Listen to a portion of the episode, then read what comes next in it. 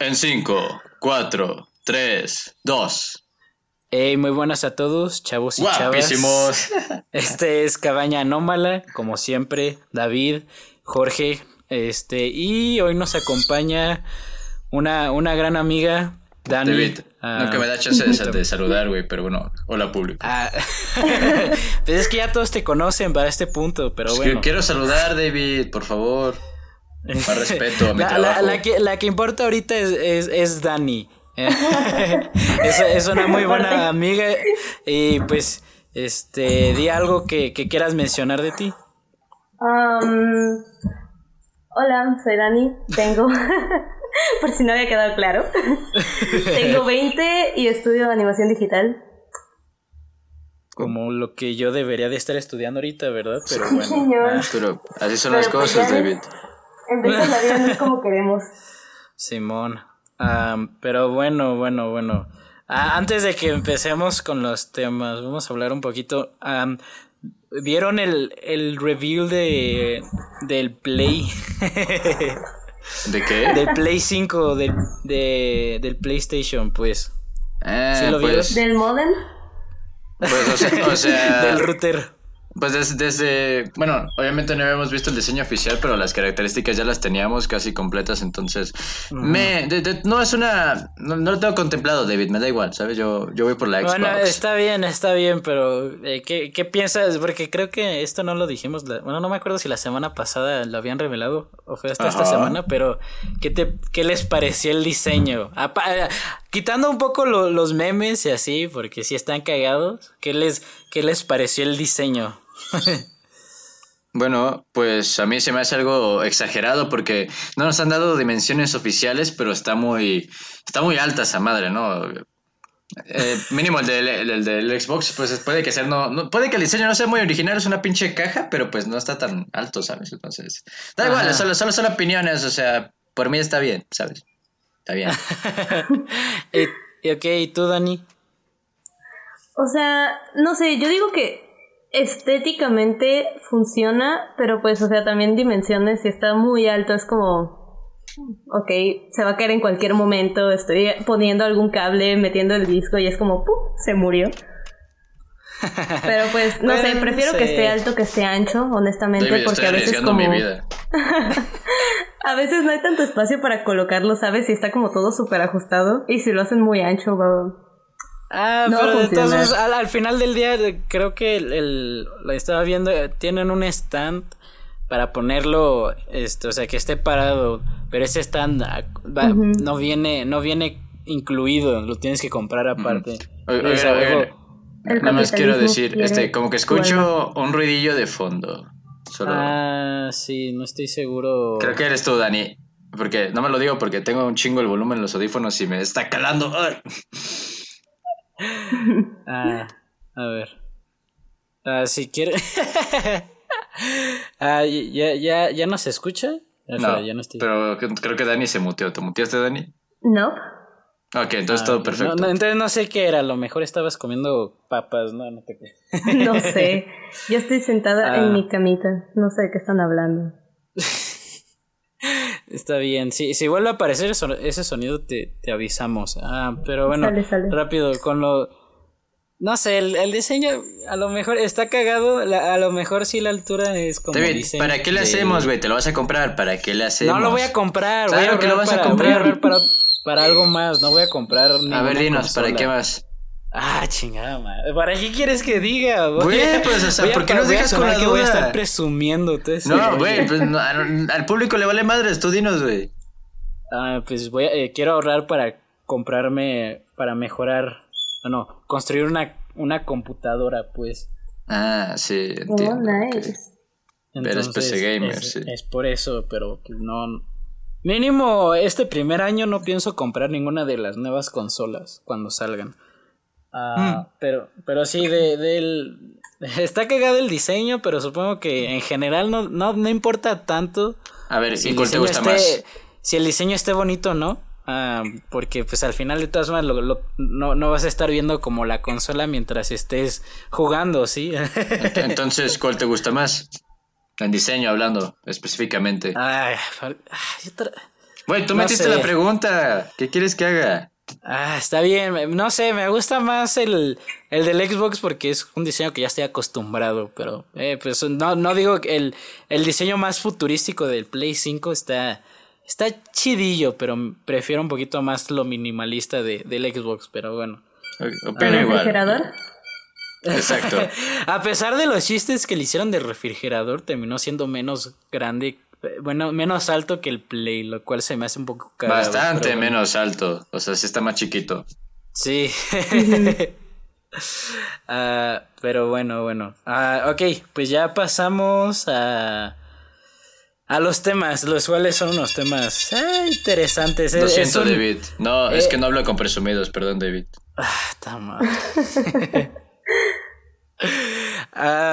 el primer tema, este va, vamos a tener un, un debate interesante aquí más con este este Jorge, ah, oh, oh, porque, has dicho muchas veces ya que, te gusta el dinero.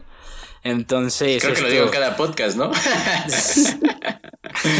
Entonces, de, lo que vamos a hablar ahorita es de este el mundo de mainstream, sus problemáticas, si es que consideran que tiene problemáticas. Y si, con, y si consideran que es bueno que exista el mainstream, aunque ese último punto está interesante, pero uh, empieza Jorge, porque quiero escuchar, quiero, quiero escucharte. ok, o sea, ¿quieres que hable en general o concretamente del cine? Mm, si quieres, habla un poquito en general y ya después adentra nos adentramos al cine. Es que como ah, siempre, David, como siempre, todos los días haces preguntas bastante dudosas, por no decir otra palabra. Mira, no sé, es que esta es una pregunta que abarca demasiado, y No sé por dónde empezar, pero voy a empezar un poquito hablando del cine. Las empresas, las, las grandes productoras necesitan dinero, David, necesitan cash para producir tus hermosísimas películas que adoras de culto, ¿no? De películas un poquito más, no sé, tus porquerías que te encantan. Entonces, necesitan conseguir el budget para todo esto. Y oh, pues, si hacemos una trama simple, pero que funciona, ¿no? Con una fórmula que funciona, vaya, pues vamos a obtener ganancias, aunque no ofrezcamos una, una película de buena calidad, pues si sacrificamos calidad por ganancias, yo lo veo Word, ¿sabes? Entonces, no opino que esté bien y mal, ¿sabes? O sea, yo digo que no hay nada bien y no hay nada mal si hablamos de la industria del cine o en general. Solo yo creo que como consumidores tenemos que ser, tú sabes, responsables y hay que consumir inteligentemente porque a fin de cuentas, si nosotros dejamos de consumir pues basura, pues van a hacer contenido de más calidad, ¿no? Pero bueno, eso es hablar, ¿cómo se dice? Con mucho positivismo y no va a pasar, ¿sabes? No va a pasar, entonces pues simplemente pasa. Eh, no opino que esté bien ni que esté mal, simplemente eh, a veces es hasta necesario, pues si quieres generar dinero para proyectos más serios, en cualquier ámbito, pero tal vez, tal vez las grandes industrias luego ah, se aprovechan de esto porque hay industrias que no necesitan ah, sacar películas mainstream o productos basura, porque ya tienen los recursos para sacar cosas de mejor calidad, pero simplemente lo hacen porque es lo seguro, ¿no? Porque es lo, lo estadísticamente lo lógico, lo, lo, que va a soltar más ganancias, entonces ya podríamos reprocharles a las grandes empresas como, no sé, como tú que odias Disney y acá están sacando sus, sus remakes, live action, entonces en ese caso yo creo que puede ser reprochable, pero no sé, no me quiero extender más, así lo dejamos así. Ok, Dani, Dani, ¿qué piensas? Um, ok, respecto a películas, honestamente bueno, hablando de cine mexicano, que sí lo hacen, obviamente se nota evidentemente que lo hacen como contenido basura, nada más para entretener a la gente y ganar dinero. no manches, Frida. Frida. No manches, Frida, o sea, dos. O sea, primero que nada, primero que nada, No manches, Frida es una película originalmente alemana que se llama Fuck You Goethe. Y he visto, esa película la vi en 2016. Y te prometo que es línea por línea casi casi como le hicieron. Nada más la tradujeron. Ahí está, actores mexicanos. Vas, vas. Pero o sea, es ah. básicamente la misma película.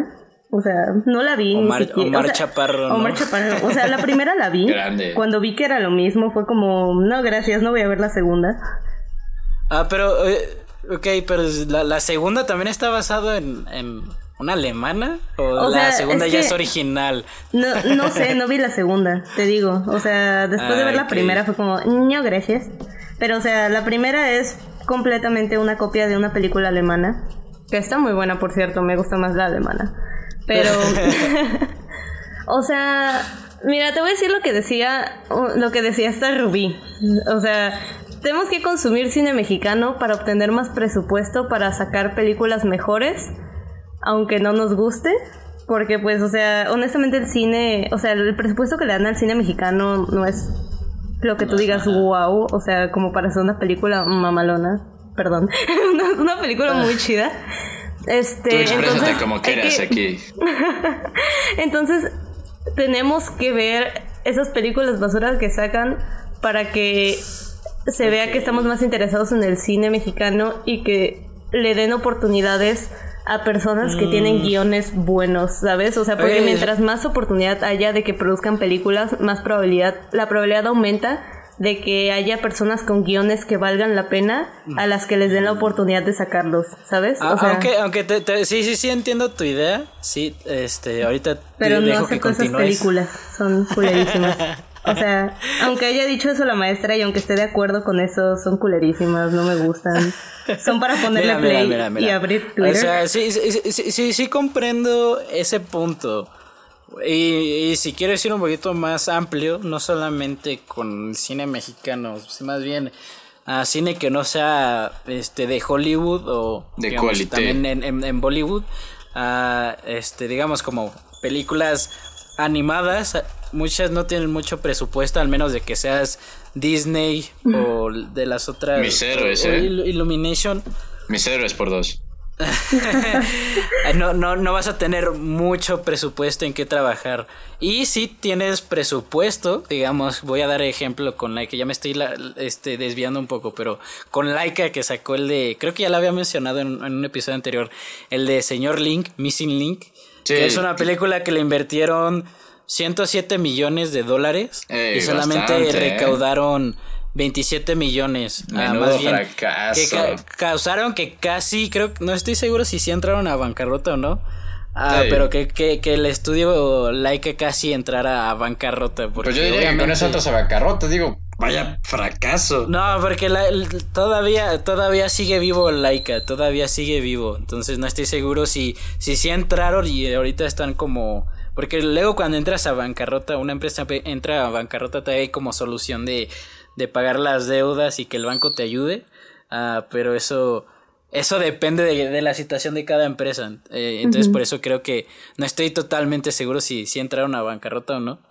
Ah, pero este, con lo que decías de, de, de consumir las películas mexicanas, ah, mira, es, es, es difícil porque eh, hay una frase que es, es muy popular que pues eh, en el cine pues vota, eh, votar con, con mi cartera pues que si una película de, de una categoría, digamos, con esta que son las comedias románticas, ah, que son muy populares. Grandes. ah, si empezamos a consumir mucho de eso, sí, o sea, vamos a, a estar diciéndoles a la gente, bueno, a, a los productores, ah, que queremos más películas, más producciones mexicanas. Pero también les estamos diciendo que queremos películas de comedia romántica. Realmente no estamos dando mucha oportunidad para que este existan películas de otros géneros. Ah, porque como generan mucho dinero esas películas. Para que no salen de la zona de confort, Sí, ¿no? es, es lo que des- ajá, también lo que decía Jorge, ¿para qué intentar algo diferente? Sí, sí están viendo que la, la gente quiere ver nada más esto. Entonces, La gente quiere a ver pesar pelos, de lo que digas, eh, espera, Jorge, a, a pesar de lo que digas de que sí, en sí es correcto y yo también concordaba hasta cierto punto con la maestra, ah, de que apoyemos porque así ayudamos que haya más películas, ah, tenemos que tener esa noción de si apoyamos, ah, hay un punto en el que no, no estamos apoyando tanto que, que haya más películas diferentes o más diversas, sino que haya más películas del, mismo género. Entonces yo por eso no he visto, hasta ahorita no he visto ninguna de las películas recientes. Creo que la última película mexicana que vi eh, en, el, en los cines eh, fue creo que el de No acepto devoluciones. Creo que esa... ¿En serio? ¿Cuándo? Ya, sí, salió como hace de Sí, sí, como en 2010, ah. ¿no? ¿O qué 2010. esa película. A ver, espera, deje, déjenlo busco rápido. No sé, te voy a ganar, güey. Aceptan devoluciones. 2013, 2013. Chingada madre. Uh, la cual, no sé, es una, es una película mínimo es mejor que lo que estamos teniendo ahorita, eso sí. sí, sí, está buena, a mí me gustó. Uh, y bueno, para, para continuar rápido, ahorita de nuevo, ahorita te, te dejo seguir, Daniela, lo siento. Ah, ah, este, con lo del mainstream, lo, que siento que es la problemática es de nuevo lo mismo que pasa con las películas mexicanas, pero en un aspecto más grande, que es que eh, no dan oportunidad para que haya como más libertad creativa y artística. A lo mejor, digamos, si no te importa como el arte de las creaciones de la película, ah, de todas formas debe de existir ah, oportunidad para que haya más creatividad en las películas y que no todo solamente sea uh, películas de superhéroes y sobre, sobreexplotado con, con CGI. este, y que todas las películas de, de animación tengan que ser a huevo, a huevo family friendly. Entonces, por eso. Pero eso es lo que deja dinero, David. Eso es lo que da dinero. Sí, o sea, es lo que estoy o ¿qué es lo que te estoy diciendo? Sí, o sea, sí comprendo que las empresas en sí se van a importar más por el dinero, más que cualquier otra cosa, sinceramente, porque... Grandes. aunque queramos o no, pues el dinero aún... Y creo que hasta esto creo que lo, lo mencioné en el primer episodio, que el dinero Ah, aún, si te estás enfocando en el aspecto artístico, de todas formas, para seguir creando arte necesitas el dinero, ¿no? Uh, Dilo más mexicano, David. Con el dinero vale el perro. Porfa. Ah, no, eh, pero ahorita, ahorita continúo diciendo todo, todo mi rollo. Si quieres, continúa tú, tú Daniela. ah, sí. O sea, te iba a decir que entiendo lo que dices, pero, o sea, retomando lo que dijo Jorge, es, sería pensar muy idealista si dijeras, bueno, no vamos a ver esto y van a dejar de hacerlo.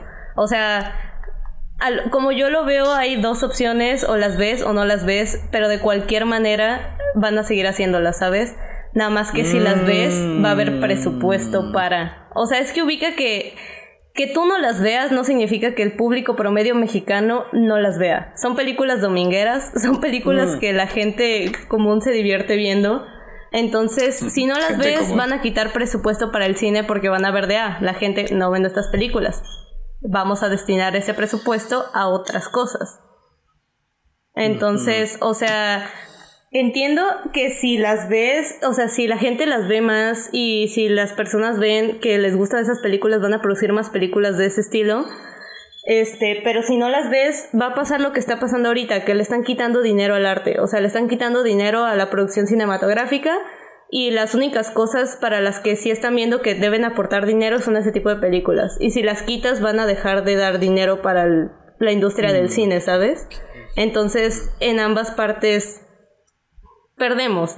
Nada más que siento que si destinaran más dinero a películas, si vieran que vale la pena, saldría al menos una persona con un guion decente de entre, ponle 100 guiones. Pero que salga una persona, a que no salga ninguna, siento que ya hay ganancia en que haya un guion decente entre 100 películas malas. Mm. O sea, no sé. No lo sé. aparte, como alguien que va a trabajar en la industria del cine en México, créeme que te puedo decir que quiero trabajo, o sea, entiendo lo del arte, pero no puedo pagar las cuentas, el gas, la luz, el internet con puro amor al arte. Entonces, también de viéndolo desde un punto realista, que las películas no se hacen por sí mismas, sino que hay gente que estudió esas cosas y que necesita esas películas para pagar las cosas que necesita y para seguir como viviendo y subsistiendo, también está ese lado, ¿sabes? No solo es por amor al arte, sino también hay personas que viven de eso. Entonces... también quiero comentar que justamente he visto bastantes posts recientes sobre, sobre el trabajo de los animadores que básicamente no está muy bien pagado, que digamos aquí en México. Entonces, yo desde aquí les doy mi amén los persino, mijitos. No, no voy a empezar con ese rollo. Lo acepto. Ah, no, no, pero, o sea, entiendo lo que dices, Dani, pero es que nosotros tampoco sabemos cómo va a reaccionar la industria si dejamos de consumir o no. Entonces, vayas, lanzar una moneda al aire. Si lo pones muy así agresivamente de que es un sí o un no, pues bueno, si lo simplificamos mucho, pues sí es así, pero no sabemos cómo piensan los productores. Ellos su mente es un enigma. Entonces, a lo mejor, si dejamos de ver producciones, a lo mejor y se arriesgan con un, un proyecto mucho más serio. O si dejamos de verlas, a lo mejor tiene razón. A lo mejor eh, simplemente se pierde el interés en la industria. Quién sabe, yo solo sé que, que me gusta el dinero. Lo quiero decir en cada podcast. Este Mira, mira, mira. Ok. Lo que sí necesito decir es que a pesar de lo que el consumidor quiera y lo que los productores uh, directoras hagan, ah, de todas formas eh, esto eh, es un ámbito que, que, siempre va a estar cambiando a pesar de a pesar de todo. Entonces mm, no, no estoy no estoy totalmente seguro si Uh, sí, sí, sería de por completo el, cine mexicano si, si lo dejamos de consumir. Uh, yo creo. Yo, creo que va a haber como algún productor, productora, que, que, vea que, o sea, el, porcentaje, digamos, en, esta, uh, en esta situación idealista, como ustedes dicen que, digamos, el, el consumidor promedio mexicano empiece a darse cuenta que no quiere no, no, quiere más este, películas de, este estilo y, y, ya deja de ver esas películas, deja de consumirlos.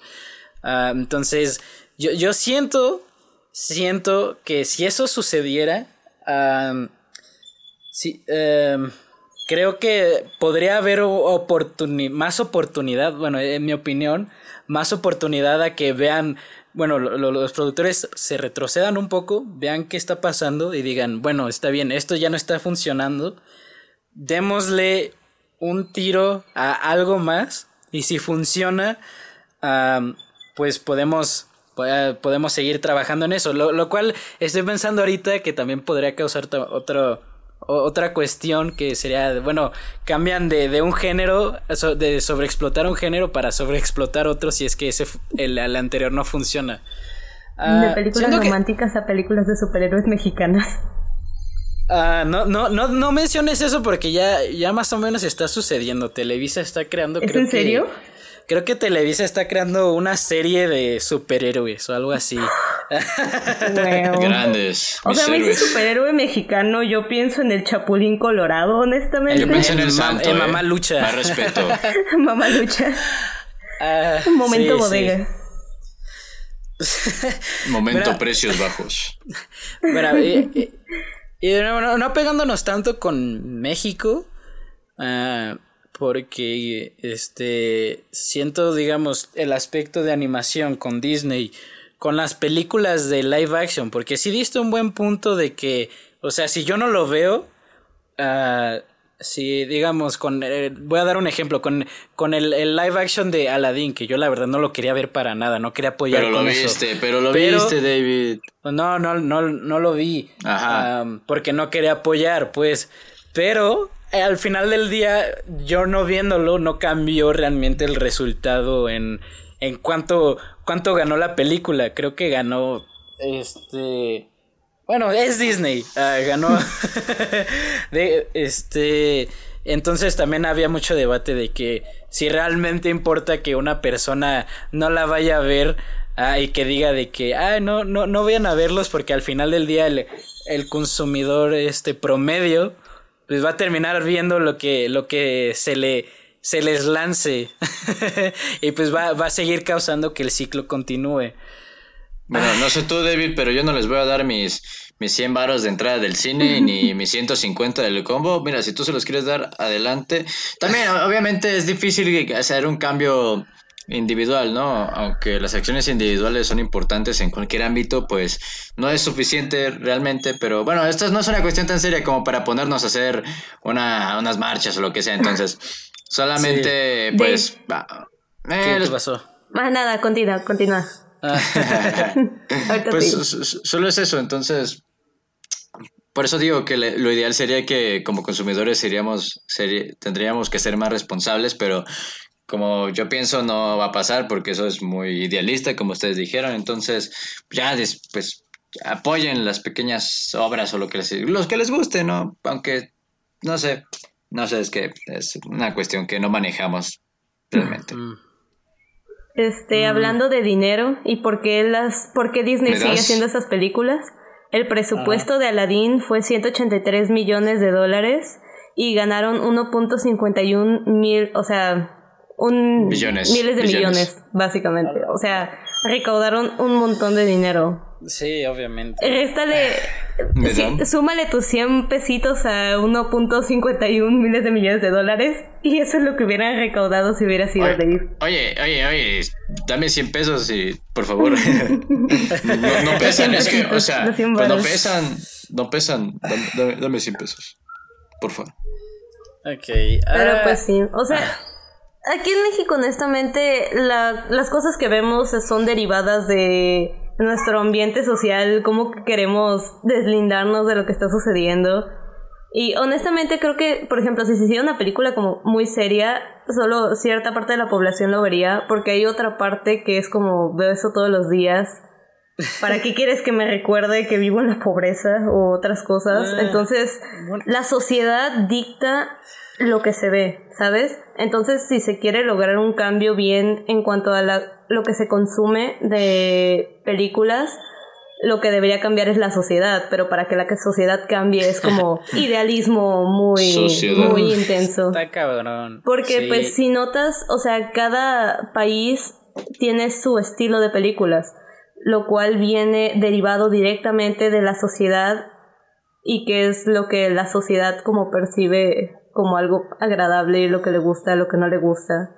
Entonces, eso influye directamente en las producciones audiovisuales que tienen éxito en ciertos países.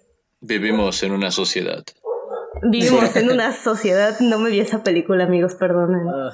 grande, grande Joker, ¿eh? Oye, sí es cierto, ¿por qué no le hemos puesto en el podcast? A mí sí me gustó. Porque estoy tratando de darle más variedad a las películas que, que, que está. Pero eh, en algún ah. punto, si tenemos la, la oportunidad. vamos a hablar de un pinche documental. ¿Qué más variedad quieres? Más variedad. Ah, Ándale, pues. No, no, no quiero todavía meter muchas películas, entre comillas, mainstream. Um, ok, Sí, en una situación idealista. Grandes. Ah, ¿Creen que podría, podría haber una situación en la que Ah, no exista, no exista el mainstream, la cual es, es, una pregunta, siento que a lo mejor es media pendeja la pregunta, pero siento, ah, pero quiero, quiero saber uh, qué opinan. Mira, Dani, si quieres contesta tú primero, porque yo tengo que asimilar tremenda, tremenda cosa que me acaba de dar David. O sea, situación idealista en la que no existiera lo mainstream. Más bien, no tanto idealista. Mira, cuando algo se vuelve famoso, automáticamente es mierda y desaparece. No, no, no, en cualquier mundo en el que no exista el que no, este, no haya lugar para que exista el mainstream, si es posible, si es que fuera posible, más bien. Entonces vamos a ser únicos y diferentes o qué? Ajá, o sea, si no existiera lo mainstream, no habría, o sea, ¿de qué vivirían los artistas? Mm. Mm, o sea, honestamente, porque lo mainstream, el que se hagan populares, que se hagan como algo común entre ciertas partes de la población, es, lo que hace que puedan vivir como artistas, ¿sabes? O sea, si a todos les gustaran cosas diferentes, si solo a 100 personas les gustara tu música, ¿cómo vivirías de tu música? Si solo 100 personas vieran esta película en la que tú trabajaste, ¿cómo vivirías de animación? Pues más vale que sean todos millonarios. Ajá. Pero, o sea, aparte, no sé. Siento que sería difícil, ¿sabes?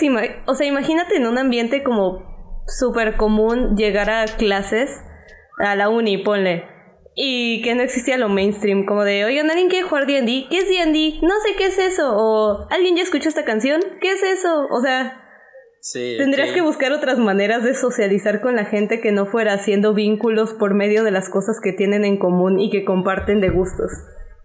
Entonces, es, o sea, lo mainstream no es solo algo que influye en la cantidad de dinero que recauda una película o en la cantidad de seguidores que tiene algún artista, sino también como afecta nuestra forma de relacionarnos porque... De conectar con más personas. Dime cuántas veces has llegado y, o sea, hecho tema de conversación con alguien que tal vez no conocías mucho en base a un tema que tenían en común.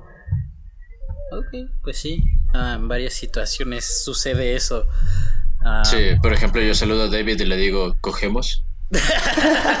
el tema que tenemos en común. Ok, ok. Y ese es un tema que no comparto con ustedes. Ah, Hashtag visibilidad sexual, amigos.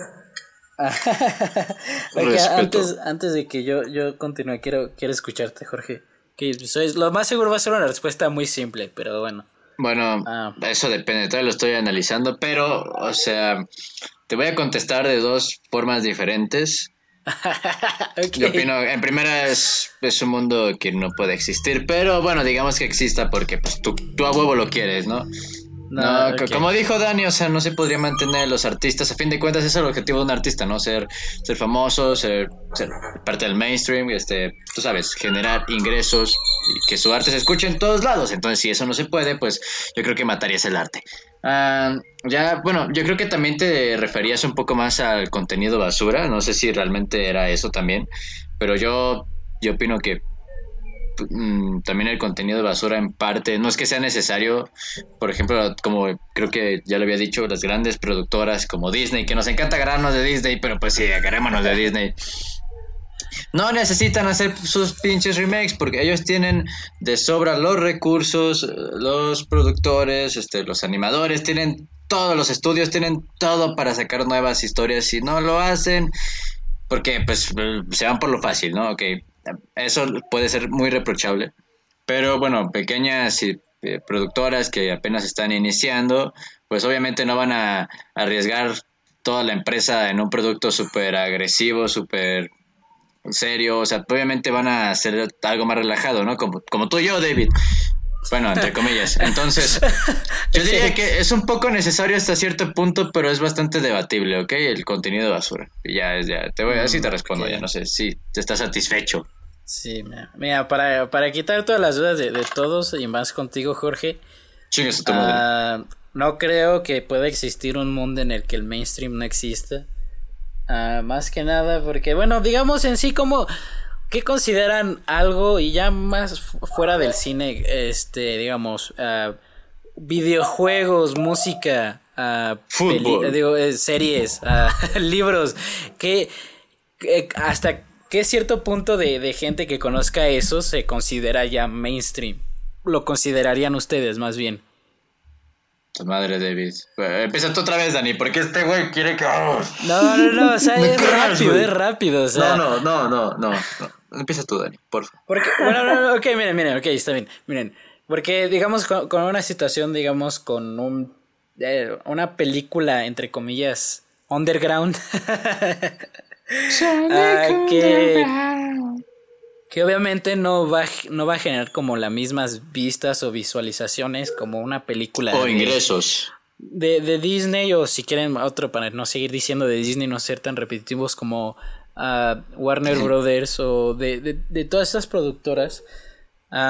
pero digamos en un ámbito más pequeño, uh, que una persona eh, bueno, digamos, no sé, como 100 personas hayan visto esa película a comparación de, de digamos, un video que tú grabaste hace como 10 años y, y, lo, lo, hiciste que, que se grabara en, en, un disco, que nadie lo ha visto, nada más tú, comparándolo entre esas dos cosas sin considerar tanto las grandes, uh, las grandes películas eh, que, que todos conocen con, considerarían la película Underground como mainstream comparado con, con la película, con el video que nadie ha visto.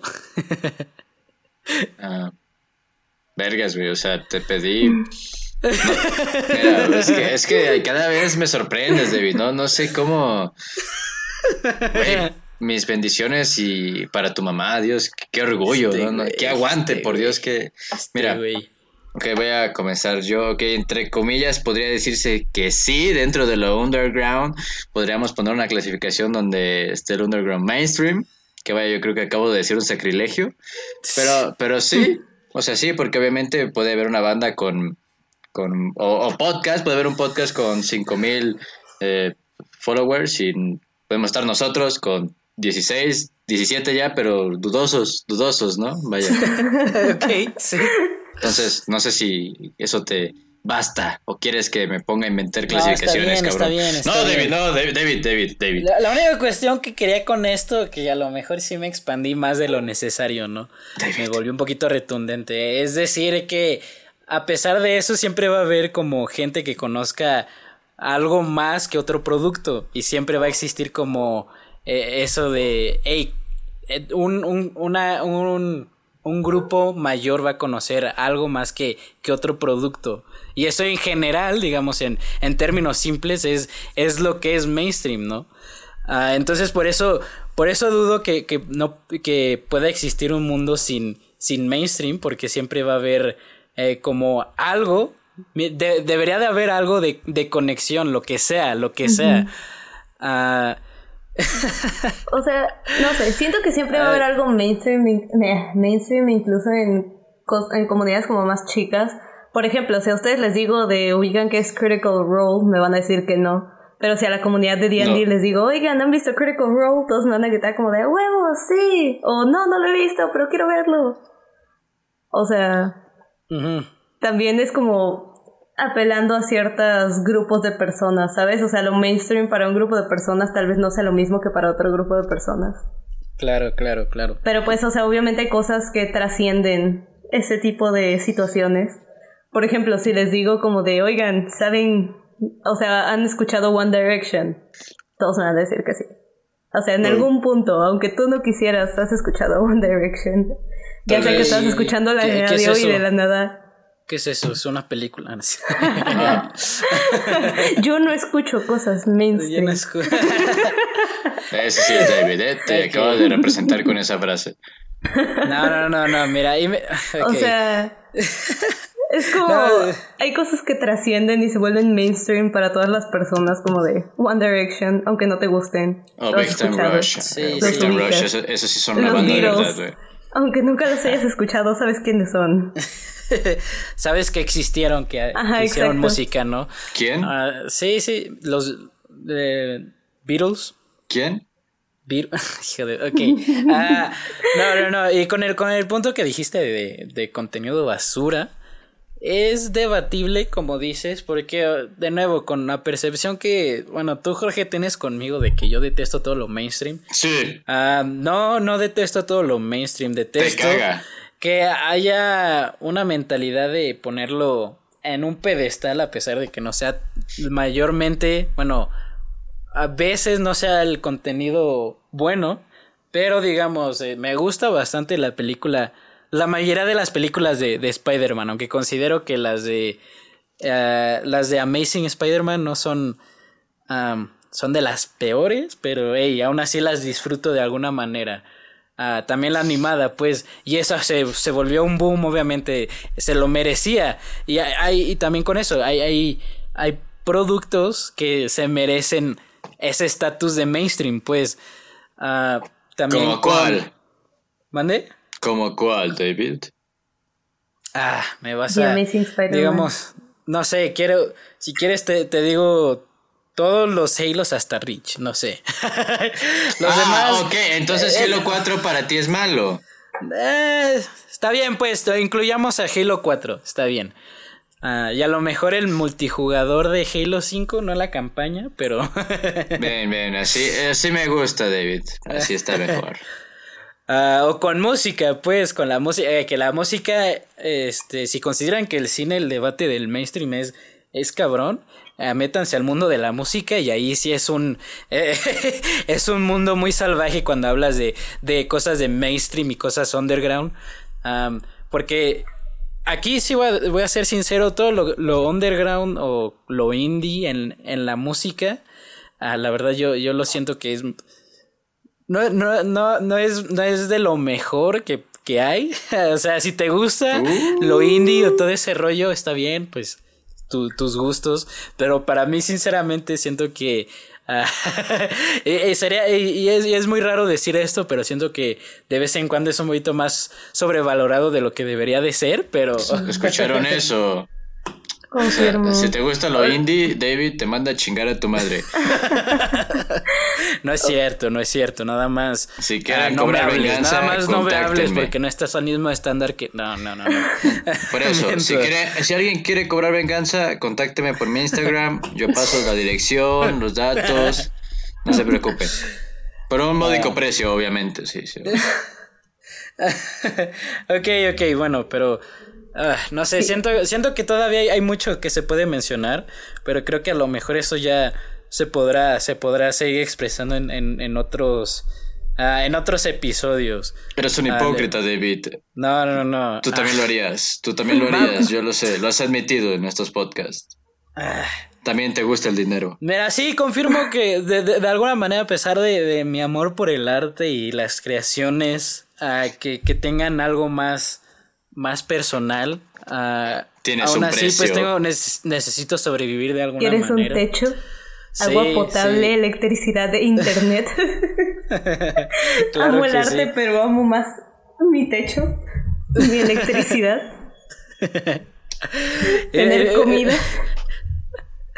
Eh, bueno, pues eh, eso era, era bueno para, para aclarar que no detesto todo lo mainstream, detesto que la gente Ah, lo glorifique, vaya. Sí, lo glorifique más de lo que debería. Ah, y que y gracias a eso tengamos productos que la verdad no, ah, no, no son buenos, pero bueno.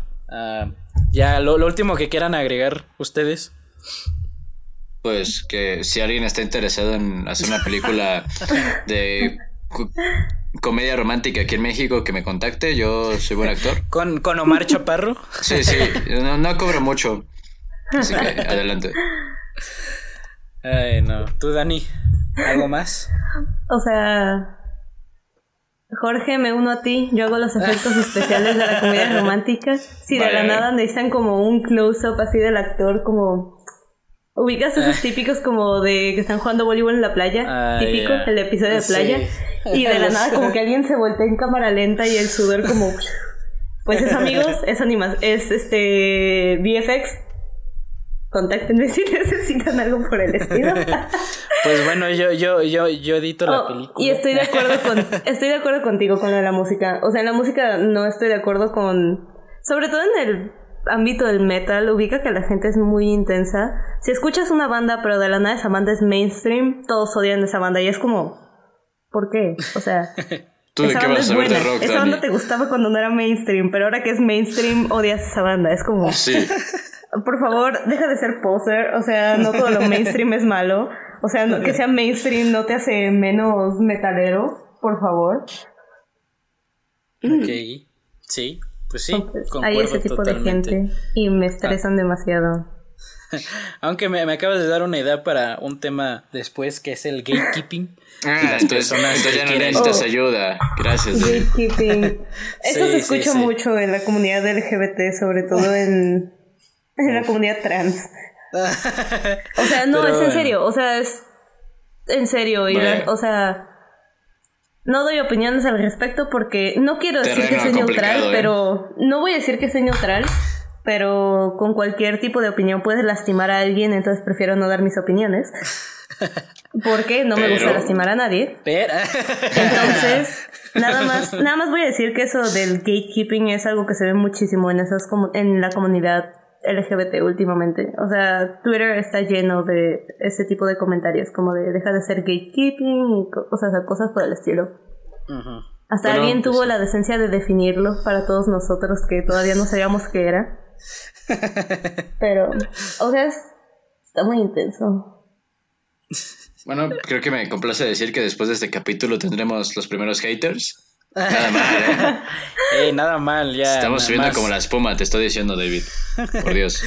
Pero bueno, bueno, para no, este, no tardar tanto, siento que este tema. No meternos en terrenos complicados. Sí, este tema no es tan complicado, no es tan, como le encanta eh, decirme este Jorge, no es tan ambiguo, uh, que es pues los documentales, por ejemplo, la película película que vamos a hablar hoy es un documental, uh, que es nada más, nada más eh, saber que, qué es lo que hace para ustedes un, que un documental sea interesante. Ah, ¿quién, quién empieza? Adelante, Jorge. Okay. Uh, ok. Bueno, la verdad es que no, no sé si considerar que yo tengo una fan para los documentales, porque sí he visto varios, pero tampoco tanto, pero yo creo que de mis series favoritas es la de, o mi serie favorita es Mayday Catástrofes Aéreas, que básicamente son, pueden considerarse como... Sí, ya sé cuál es. Ajá. Como documentales, ¿no? Bastante entretenidos, no sé si es raro que que a un estudiante de aviación le, guste ver accidentes. Pero, o sea, es bastante informativo también. Y realmente yo no sé si decir que soy un apasionado, pero me gusta bastante historia. Siempre fue de mis materias favoritas. Y pues no es muy difícil que a mí, en lo personal, me agrada un documental, ¿sabes? Solo con que sea, no sé, tiene, mm, tampoco tiene que tener grandes efectos visuales ni, ni sonoros para llamar mi atención. Realmente cualquier documental me puede venir bien, pero digamos que algo importante es dar como los pequeños avances, ¿no? Porque está muy es como que bastante general que los documentales tengan como pequeños avances en sus primeros minutos de reproducción para que la gente se quede, ¿no? Para que la gente espere lo que ya sepa más o menos de lo que va a venir porque igual quedarse con la incógnita de lo que va a ver en el documental, pues no puede ser, puede que no sea muy llamativo para muchas personas. Entonces, pues e, eso, básicamente. Dani. ah, ah, sí, iba a decir algo similar a lo que dijo Jorge, pero como dejaron cliffhanger al inicio, o sea, como en ese ah, pequeño resumen que haces, hacer que la gente se pique. Por ejemplo, en el que vimos ahorita me dejó súper picadas del inicio porque es como, wow. Y no me resolvieron la duda hasta el final. Entonces, este es un buen documental. Te dejan la duda al inicio y no te la responden hasta el final. Y te quedas hasta el final porque quieres que te resuelvan la duda del inicio. Bueno, sí, Entonces, bueno, esto es documental. Y, o sea, hay cosas muy interesantes. O sea, tienes que estar muy bien informado de lo que hablas, todo eso. A menos de que sea de esos documentales, este, sci-fi que hacen de la nada, como el de Sirenas este. Ok. Pero, o sea. No sé, o sea, un buen documental en sentido estricto de que sea una cosa informativa. Primero que nada, poner expertos en el tema y pues informarse muy bien del tema al respecto y dar curiosidades, ¿sabes? Cosas que, no cosas que son mainstream, que toda la gente sabe, sino cosas que digan que, o sea, que hagan que la gente se quede como, wow, eso no lo sabía. O sea, maravillar a la audiencia y hacerle ver que hay más que no sabe del tema. Y este documental está repleto de eso, solo quiero decir. Ah, bueno, yo concuerdo mayormente con ustedes, nada más que contigo, Jorge, conmigo es no es el, no es de historia, creo que con, conmigo y historia, documentales de historia creo que es lo que más me, me aburre. Sí, si quieres hacerme dormir instantáneamente, ponme un documental de historia. Ah, te doy un putazo, David, así, así más fácil, nos evitamos no, acá. No, no, porque no me... Tú lo amarras ¿Y lo secuestramos? No, no, no, mira, no, no porque no me gusta la historia, la verdad, a mí me encanta la historia, pero la forma en que los enseñan en los documentales a veces es muy... A lo mejor he estado viendo los peores documentales de historia, ¿no? Pero la mayoría son como con voz monótona, y nada más con eh, imágenes, este, o sea, no, hay, no hay mucho visual. Que para mí los, los, documentales eran más como ayuda este, visual Ah, ya que cualquier otra información puedes buscarla, y no estoy mencionando solamente en internet, porque no recomiendo, si, si van a investigar de algo profesional, no utilicen solamente el internet, sino con, con libros, con textos. Ah, yo yo mejor prefiero irme en ese ámbito cuando viene lo de historia que me aburran contándome todo ese rollo en un documental. Pero sí concuerdo con todo que, este, eh, como, como decías tú, Dani, que al principio, este, te muestren, te, muestren algo dramático que a lo mejor es un poquito más exagerado de lo que realmente sucedió, pero aún así te, te, agarra para que sigas viendo el documental. Obviamente no te van a mostrar eh, eh, lo que sucedió de, esa situación al inicio, porque si no, pues eh, el interés de, del espectador se, se terminaría cuando esa secuencia la, la, la, muestren, pues. Ah, pero siento que más, más allá de, de todo eso es que un documental, como lo había mencionado, ah, es un, es un pues, también es un producto audiovisual, también tienen, tienen su aspecto artístico, a lo mejor no tanto este, como pues, películas, digamos, tradicionales, pero aún así hay, hay un aspecto de, de, de, de arte y pues también hay bastante, aunque no lo crean, pues hay bastante creatividad creando, creando estos documentales para que pues piense, el, para que el, espectador diga, wow, esto sí es muy interesante. y para mí es, eh, para mí lo que hace un documental, puede hacer un documental interesante es como, como ese, este, los creadores, pues, los que hicieron el documental, encuentran maneras creativas para enseñar, para dar información que previamente no, eh, no sabrías uh, y a lo mejor y no te interesaría. Uh, pero bueno, ese es, ese es mi toma. ok. Entonces, David, yo te tengo una pregunta. ¿Te gustó este documental? Que por cierto no lo hemos mencionado, es el capítulo Todavía, 3. Espera, espera, espera. Ahorita, ahorita lo mencionamos. a ver, David, David, David, pues vamos directo a la acción. Tranquilo, ¿Para qué esperar? Tranquilo. no me digas que sí, en, en, en sí, en un aspecto de documentales sí me gustó. Ah, pero bueno, supongo que eso ya, ya spoileó un poco la siguiente sección, ¿no? Entonces, pues ya pasemos. bueno, no estoy seguro si, si quieran decir algo más. De, de nuevo, era, era este un tema bastante sencillo. Ah, no sé si haya algo más. Eso sí, repito, si alguien quiere eh, atentar en contra de la vida de David, por favor, ah. contácteme. Porque no me gustan documentales de historia. Insisto. ¿Saben qué? Ya se me ocurrió que antes de, antes de que ya vayamos a hablar del documental, uh, algún documental que recomienden que no sea, no sea este. bueno, de, mientras, de mientras Jorge menciona un documental que que, que, no sea el, el, que vamos a hablar, obviamente. Pero, Dani, mira, hay, que me, hay uno que me encanta, que lo he visto como dos veces. Bueno, para mí ver algo más de una vez es que me encanta, entonces, eh, déjame lo busco. Es que no me acuerdo muy bien del título, pero era como 10 obras. A ver, era como. Espérate. Ah, este como documental hasta me dan ganas de meterlo al podcast una después. Ah, espérate es que es algo de 10 obras romanas que cambiaron algo así. A ver. No me acuerdo cómo se llama este maldito documental. Ok. Ah, no te acuerdas entonces. Bueno, voy a mencionar el mío rápido, rápido. Es uno que recomiendo mucho, está en Netflix. Eh, este, y también tiene aspectos muy, intrapersonales que, este, que te hacen pensar, que es este Jim, Jimmy Andy, que es un documental de este Jim Carrey con este en su en su rol de, de una película de, de, que este en el que se ponía en el rol de, de un comediante de los que como de los 60 creo 60 70 ah, entonces este este Jim Carrey tomó ese rol pero lo, lo tomó, este, tomó el personaje en su totalidad, o sea, se convirtió uh, no solamente dentro de las cámaras, sino fuera de las cámaras, se convirtió en, en, en, Andy, pues, y no solamente en el personaje para la película, sino como él, él era en la vida real. Uh, este, y es, y es, muy interesante, es muy interesante, creo que... Uh, no, no ¿Cómo se llama? ¿Me repites el nombre?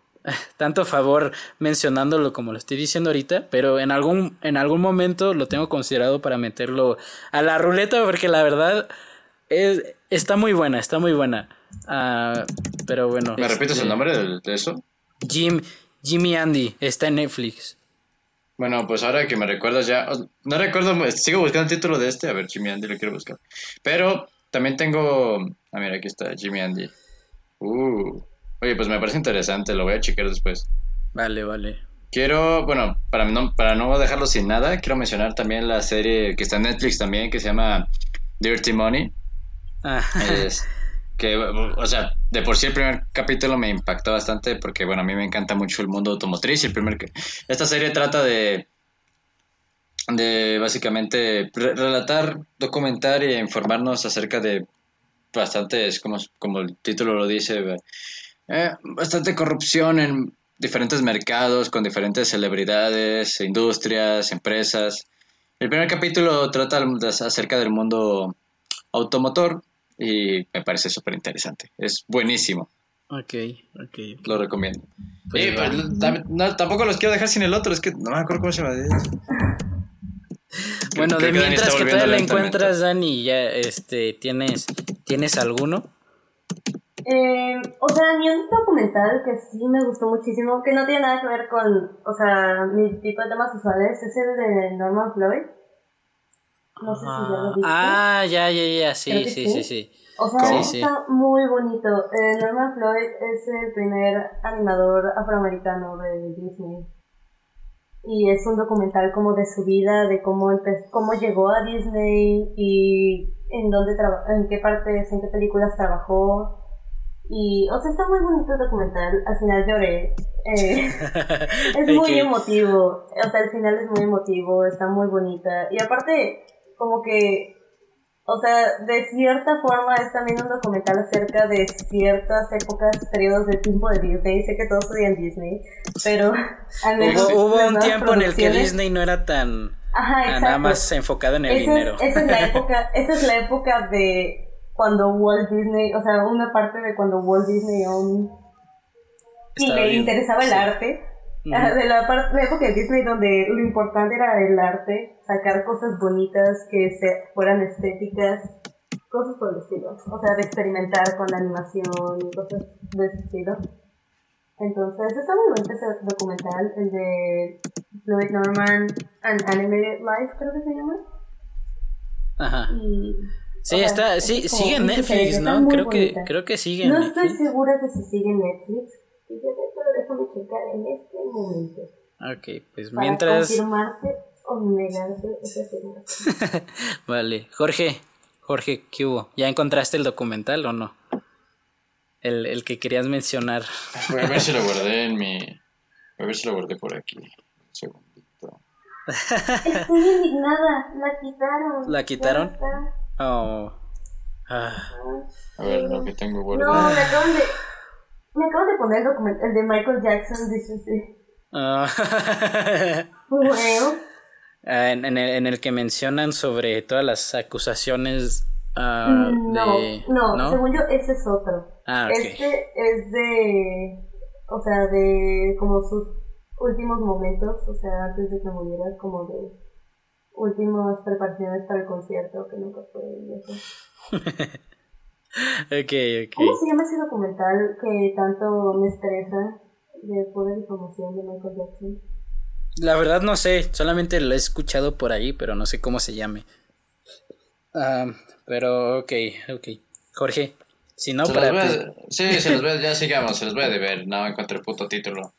Si no, si no, ya, ya en post nada más menciona ahí el, nombre cuando lo envíes. Ahí voy a poner aquí un clip mencionándolo y ya.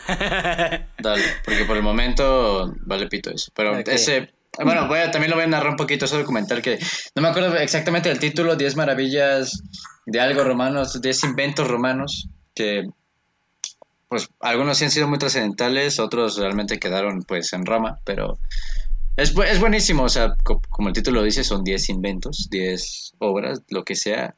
Por ejemplo, no sé si ustedes sabían que el cemento, no sé muy bien quién lo redescubrió, pero Es una reinvención porque originalmente lo inventaron los romanos y de hecho el cemento que ellos utilizaban es mucho más resistente, mucho mejor, mucho más avanzado que el que nosotros usamos actualmente. No, supongo que por costos de producción, no sé. Pero el cemento romano era, lo podías usar en el agua y de hecho se endurecía con el tiempo. En vez de resquebrajarse y, y romperse con el tiempo, con los años, se volvía más duro. Por ejemplo, la una cúpula que está en Roma, en la ciudad de Roma, no me acuerdo cómo se llama, pero es una cúpula. Hoy en día es mucho más resistente que cuando fue construida. Y solo ha tenido como una remodelación cuando tembló, entonces. ok. Ok. Pues grande, grande. Vale, vale. Cuando lo tengas, pues ahí lo voy a mencionar. Grande. Ah, pero bueno, ya, ya pasamos a la sección de la película documental. Pues eh, la que vimos eh, fue aviones que cambiaron el mundo. Sí, lo estoy diciendo bien, ¿no? Aviones que cambiaron el mundo. Vi que son como tres episodios, ¿no? Son ah, bastantes. No sé cuántos son exactamente. Pero... Bueno, el, que estamos hablando específicamente hoy es el de Airbus 380. El episodio 3. el episodio 3. Y ah, pues traté de, buscar información de quién lo produjo y, y cuándo salió. Creo que salió en el 2015. Pero pues es lo, más lejos que llegué porque no, no había mucha información de, de, quién lo produjo. Pero ok, Jorge, vas con tu... Ah, no, pues es una reseña, siento que va a ser muy breve, pero bueno. Sí, sí, de hecho también estaba buscando información. Deja ver si la hay. Pues sí, al parecer solo... No sé si, bueno, es que solo en el canal de Odisea, creo que es un canal español. No sé si ellos lo ah. produjeron como tal, no, pero... No, creo que lo produjeron ellos porque la versión original es en inglés. me, me suena que es canadiense esta cosa, pero yo qué sé. Ok, pero bueno, vas, Jorge, vas. Ok, bueno, básicamente es que este me gusta porque es, no sé, se me hace un capítulo bastante especial. El Airbus A380, bueno, narra básicamente desde la concepción de la idea de este avión hasta el desarrollo, todas las adversidades que tuvieron que sufrir la empresa, la posición en la que se encontraba la empresa en esos años y cómo fue cambiando a lo largo de los años la industria, como obviamente tuvieron que enfrentarse a Boeing, su principal rival hoy en día, hoy en día que es su su, su, ¿cómo se llama? Pues su, enemigo mortal, ¿no? De, todos estos años y vaya, pues de, una vez los spoileó que lo logró, lo lograron. Es bellísimo. Pues es, pues podemos, podemos resumirlo así. eso es todo, ese es tu resumen. Wow, ok. El mejor resumen que he hecho en mi vida, ¿no? Ok. Me, no hubieras mencionado cuándo se concibió, lo dijeron en el documental, ¿no? Cuándo se concibió la idea del, del maldito avión. sí, sí, aquí lo tengo. Es que no lo. A ver, espérate. Ah, pero bueno, bueno. ahorita, lo dices. Ah, bueno, pues yo ya, ya terminé diciéndolo gracias a Jorge. ¿A ustedes les gustó? Machín, lo amo. Tú ya sabes cuánto amo este documental. Ah, o sea, no, es de broma. Estuve a punto de llorar. No manches. ¿Ves, David? Tú eres el raro. O sea, no es de broma. Ni siquiera, ni siquiera estoy bromeando. O sea, después de ver como todo el proceso, todos los años que invirtieron en poder realizar este avión, en cuanto, en cuanto dijeron que sí voló, fue como ¿Ves? O sea, te prometo que ni siquiera es broma. Sí, me viene el corazón. Yo te creo, Dani. Yo te creo totalmente.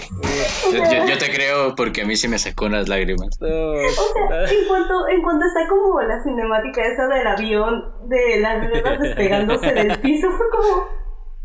Ah, ya sé, es como vaya.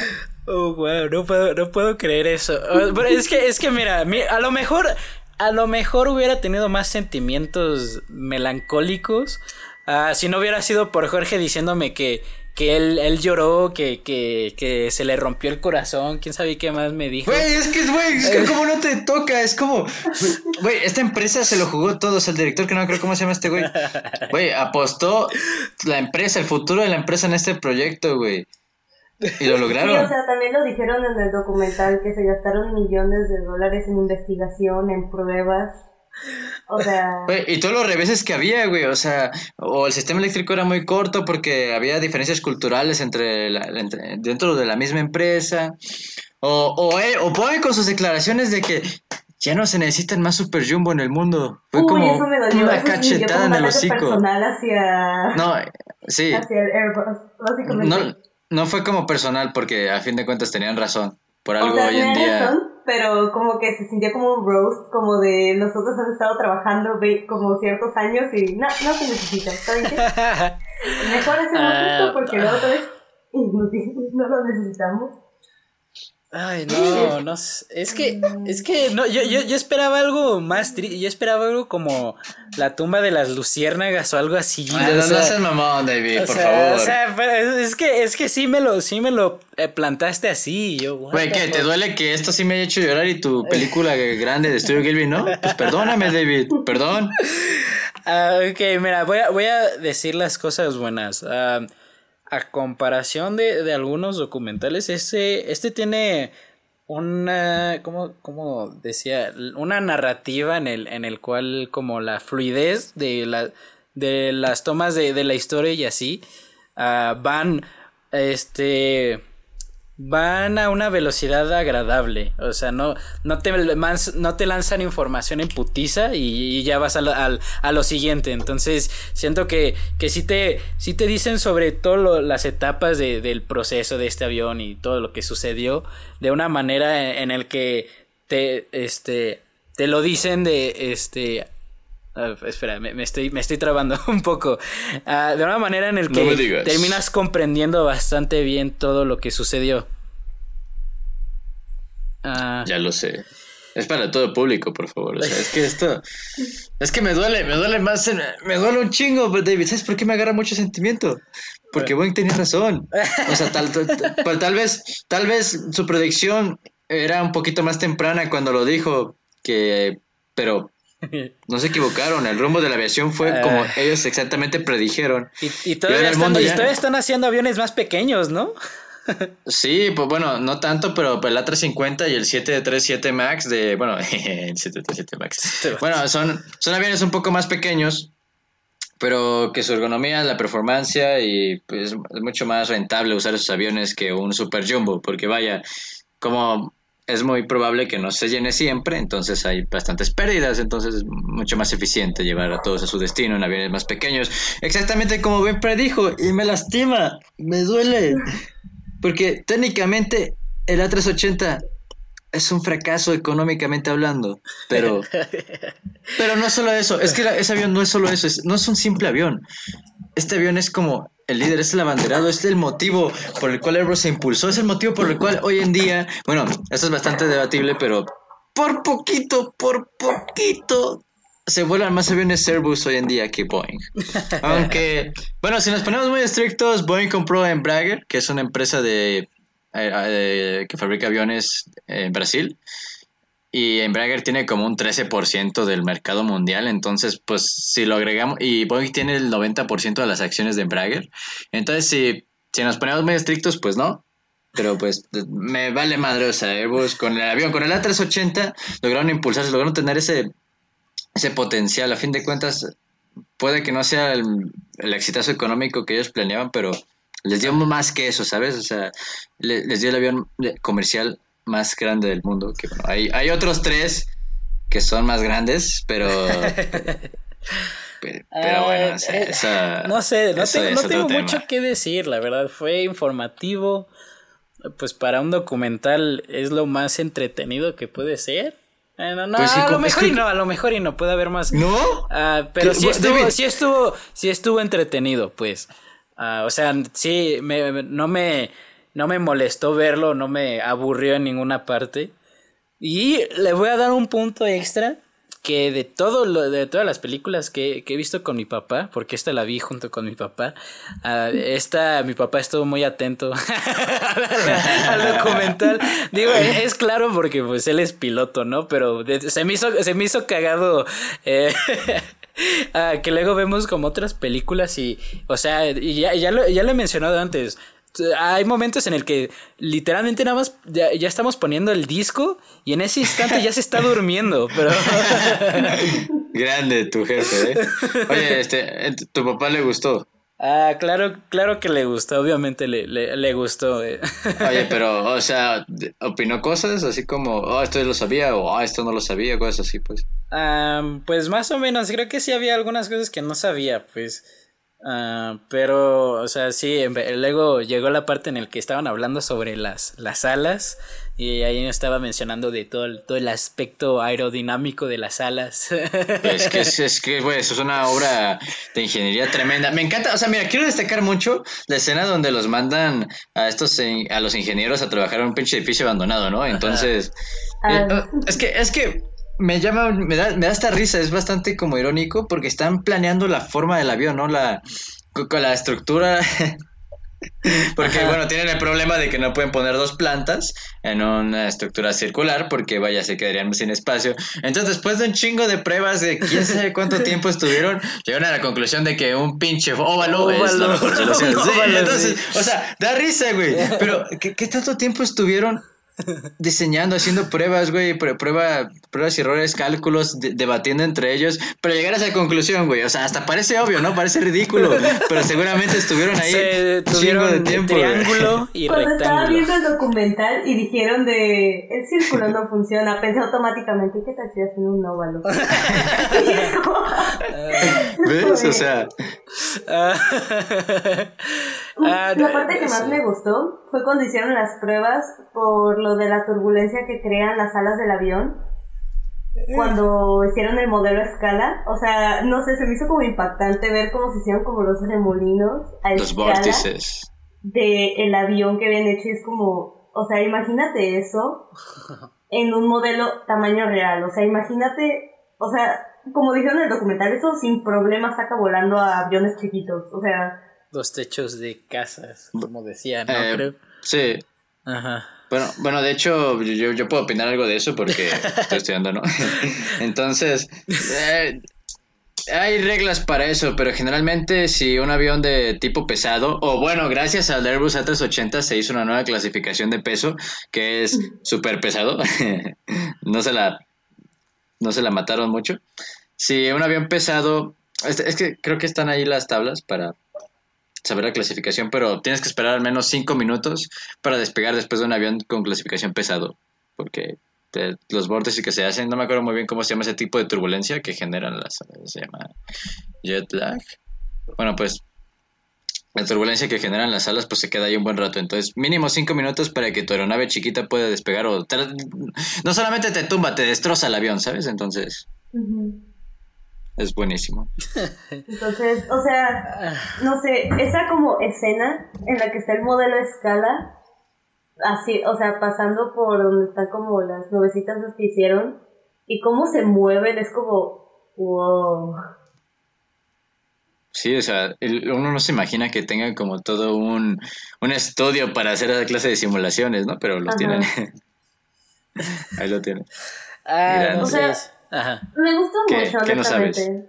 pero ah. yo soy mucho de ver documentales de carreras aeroespaciales, o sea, como aeroespaciales y eso. Entonces me encanta ver todo ese tipo de cosas. Sobre todo de astronautas, de ver cómo construyen las naves, o sea, como los cohetes y eso. Y es como. Ok, sí. Sí, sí. Ah, Viendo ese tipo de cosas te acostumbras a ver el fallo. o sea, es muy triste. A veces es como ponen a las familias de los astronautas que fallecieron y es como, verga, güey, ah, eh, voy a mencionar la otra cosa, a mínimo con la tensión que crean, o sea, de, de, de nuevo, como lo habíamos dicho, del poner la, la, parte dramática al inicio uh, y, y, ya el resto hasta el final. Ah, crea, crea una tensión bastante... Ah, que creo que la verdad no he experimentado en muchos documentales. y diciendo que la ejecutaron... Ah, la ejecutaron bien y, me, gustaba esa tensión que iba creciendo cada vez que, que un, paso más de, del avión este era, era logrado pues entonces sí sentías como esa de, de ese, esa tensión de acercamiento de que uh cómo, cómo va a terminar sucediendo la, la gran falla. Entonces sí, voy a admitir, estuvo bueno. Ah, pero de ahí en fuera ya no sé qué más. Ah, la- no sé si puedo mencionar como el soundtrack porque la verdad ni me acuerdo de... Eh, eh, eh, David, por Ah. favor. Ni siquiera estoy. Bueno, sabes, tiene, tiene soundtrack de documental, es todo lo que puedo decir. Ah, Eh, pero está bastante entretenido, está bueno, neta te ponen el... en el- o sea, Dentro, ¿sabes? De la si has trama visto un aquí. documental, has escuchado to- todos los, los soundtracks de todos Guau, los guau, guau, documentales. entonces- ok, eso es, eso es bastante impactante lo que acabas de decir. Yo creo que estás muy mal, David. Estás, estás mal de la cabeza. Estás No demente. confirmo. Vuelve a ver el documental de Norman Floyd Ah, ok. y luego ya me dices. Eh, Chingas a tu madre, no David. estoy seguro, pero bueno, am, pues de cuestiones técnicas, bueno, o sea, de cómo se grabaron las cosas. Había a- algunas partes fueron re- recreadas, ¿no? Obviamente, sí. pues. De hecho, sí vi un par de errores, porque, por ejemplo, el piloto, normalmente de que hacía las pruebas de, del Airbus A380, bueno, el comandante que tiene que tener cuatro barras, el documental tenía tres, pero es un detallito, o sea. También, algo que se me hace curioso, es que cuando están, repito, la misma escena, cuando están buscando la mejor forma para su avión, sale, sale la forma de un Antonov, que es como un, ¿cómo llamarlo? Un semicírculo y arriba es como un pequeño... No sé cómo Ah, llamarlo, ya, ¿sabes? sí, sí, sí, sí, ya me acuerdo cuál era el diseño. No Pero- sé tampoco el sí. nombre, pero ya sé, ya sé cuál parte te refieres. Sí, sí, es como, es un pequeño guiño al avión Antonov. No sé si realmente los investigadores, en los ingenieros en algún momento se plantearon utilizar ese diseño. Tal vez sí, porque a fin de cuentas el Antonov An 225, mm, hermoso avión, es el avión más grande del mundo. Bueno, esto también les digo, es debatible porque hay dos aviones más grandes que él, pero bueno, si quieren luego les cuento. ok. Pero mira, el avión que vuela, el que vuela, el que sí vuela y el que sigue volando actualmente, el más grande, más pesado del mundo es el Antonov 225, que quiero, da- dato curioso, salió en la película de 2012, no me acuerdo si ya lo había dicho. Ah, no, no la había en- dicho. en- en esa escena donde pues van al aeropuerto, donde en ese avión que está lleno de autos lujosos y, y el niño se queda así como que, wow. Y el ruso, el ruso le dice, ¿te gusta? Es ruso. La verdad no me acuerdo de esa película, sinceramente, pero bueno. Bueno, bueno, no, otro dato curioso en la película se llama Antonov 500, pero, pero es el mismo avión, o sea, no, no, no la hagan de pedo. Y ya, y ya. Ah, ok, pues yo la verdad no tengo más que mencionar. Ustedes que, bueno, no... si quieren mencionen su escena favorita. O sea, tú no tienes una. Déjalo, déjalo, pienso, creo que sí, pero digan ustedes. Ok. ¿Empiezas tú, Dani, o empiezo yo? Um, pues yo ya dije mi escena favorita, o sea, cuando estaban haciendo el modelo a escala del avión, la escena en la que hicieron las pruebas para la turbulencia que causaban las alas. Claro.